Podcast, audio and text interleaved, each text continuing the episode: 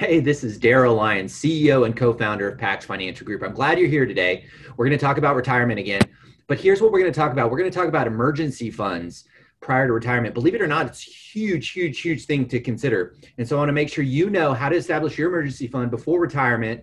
And we're going to do that with Jim Kreider, certified financial planner. Thanks for coming, Jim. Thanks, Daryl. Thanks for having me. Okay, so I want to let you guys know that we've got an ebook for you. You can go in the show notes, and it's um, it's really about retiring in a volatile market. And so I want to make sure you know how to navigate volatile markets and retirement. So just go to the show notes for that. Now, before we start the show, I need to give you some disclosure. This material contains general information only and is not intended to provide specific investment, tax, or legal advice. Visit Pax Financial Group for, uh, .com for more information. Investment advisory services offered through Pax Financial Group. We're going to do this in a top five countdown format. All right, let's start, Jim, with number five grow that emergency fund. Let's unpack that some more. Yeah, so it's a general rule of thumb that despite what phase of life you're in, it's it's important to have somewhere between 3 to 6 months of living expenses already set aside in an emergency fund.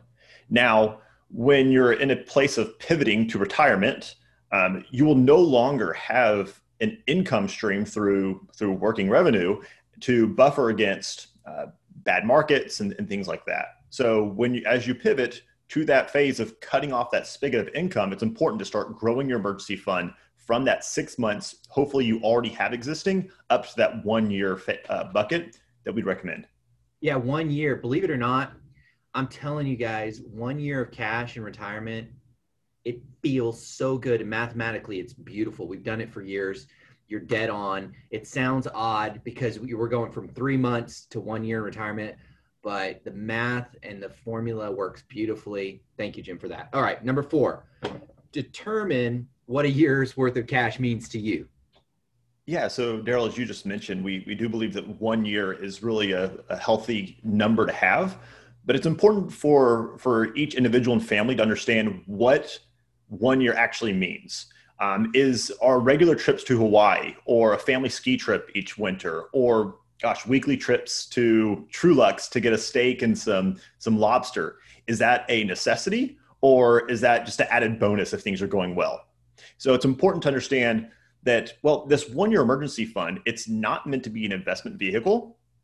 It's meant to be, in a sense, an ins- its way of insurance and also a place of, of bringing peace of mind. So we want to understand what are we insuring against and what do we what are we trying to prevent here so what actually fits into that one year of of necessary expenses and a great way of tracking that um, so pax we have our um, cash flow worksheet that not only helps you understand um, how much are you spending in a year but actually bucketing out your needs versus wants and and even those those wishes um, that you that you have in your life. Yeah, it's a very helpful tool. Thanks for mentioning that. I appreciate it, Jim. All right, number three, do your math. What do you mean by that? Nobody wants to do math in retirement. yeah, I'm, I'm sorry. I can yeah. be the bearer of bad news. No, so one year, one year of living expenses. Now, when I say that, are we? Am I referring to one year of your total expenses? So everything that you actually spend in a year, or, but what happens if you're already drawing Social Security, or if you have a pension from your previous employer, or maybe you have a rental house? How do you calculate those and bring those into um, that that one year emergency fund? Does that offset those numbers? Like I have, for instance, I have many clients who are retired military, so they're they're bringing in their their pension, they're bringing in oftentimes disability, and they also have Social Security. So it's really important to consider what types of guaranteed income you have in retirement to consider if or how that should offset that one year emergency fund that you have. Very good point. Because if you have some pensions, you might not need as much because you know those aren't going away. I mean, we hope Social Security is not going away. That's, a, that's another podcast. But but we generally know those aren't going to go away. So we might not have to have as much if we have some of these pensions. But um, those are fun conversations. It is math, but it's more just about dialogue and thinking ahead. Exactly. All right. Number two, be aware of the tax man. So something I've found is that as as families approach retirement, they recognize that wow, maybe maybe I should have more in that that buffer, that emergency fund. So oftentimes uh, families will go ahead and they'll turn off their contributions to retirement accounts so they can increase the amount they have in the bank for that, that peace of mind. Now, not to get in the weeds here, but oftentimes those few years leading up to retirement, the family's going to be in their highest income earning years. So therefore, they're probably going to be in their higher tax years. So you really want to make sure that uh, you're not necessarily paying more in taxes than you should be or have to when maybe maybe this year you're working so you can defer some more income and then next year you're you're done working and now it's time you drop into a lower tax bracket probably and then can maybe uh, convert some of that and have a little bit more in those after tax buckets. There's it gets really technical. There's seven different income earned income tax brackets and then there's two capital gains tax brackets plus the uh, medicare surtax so I certainly don't uh, advise trying to do this on your own. Talk to a CPA or a trusted advisor to really navigate the, that minefield. Thanks for that disclosure. And, and the big picture is, is hey, when we when we're talking about socking some money away, and you take money from your IRA to do that, you got to be careful when you do that and how you do it, right? That's right. Okay, that's important, and that's a good number two. But it's doesn't jump ahead in your mind of number one, which is asset allocation. Why is that so important relative to a retiree's emergency fund?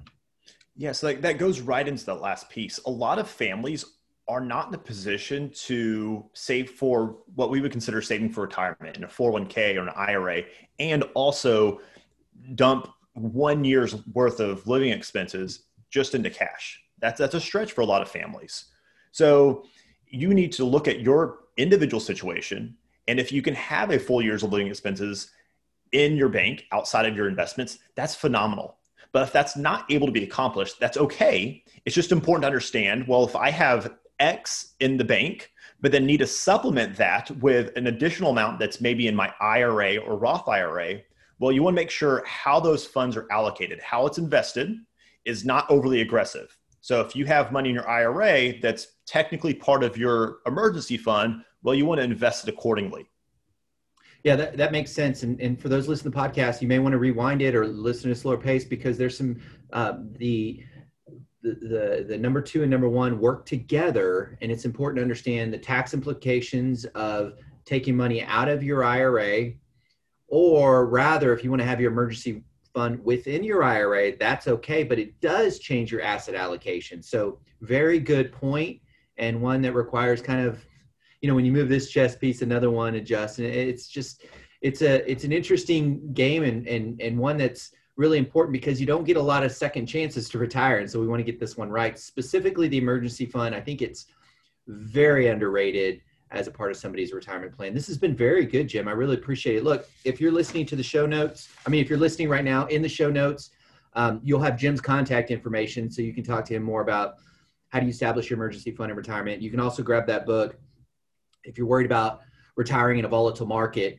then grab that ebook. Uh, again, it'll be in the show notes, and that'll be helpful for you guys. Um, again, I always mention this to you guys. I know it's it probably drives you nuts, but it's very important to change my life. And you and when you when it comes to money, really when it comes to life, you think completely different when you think long term.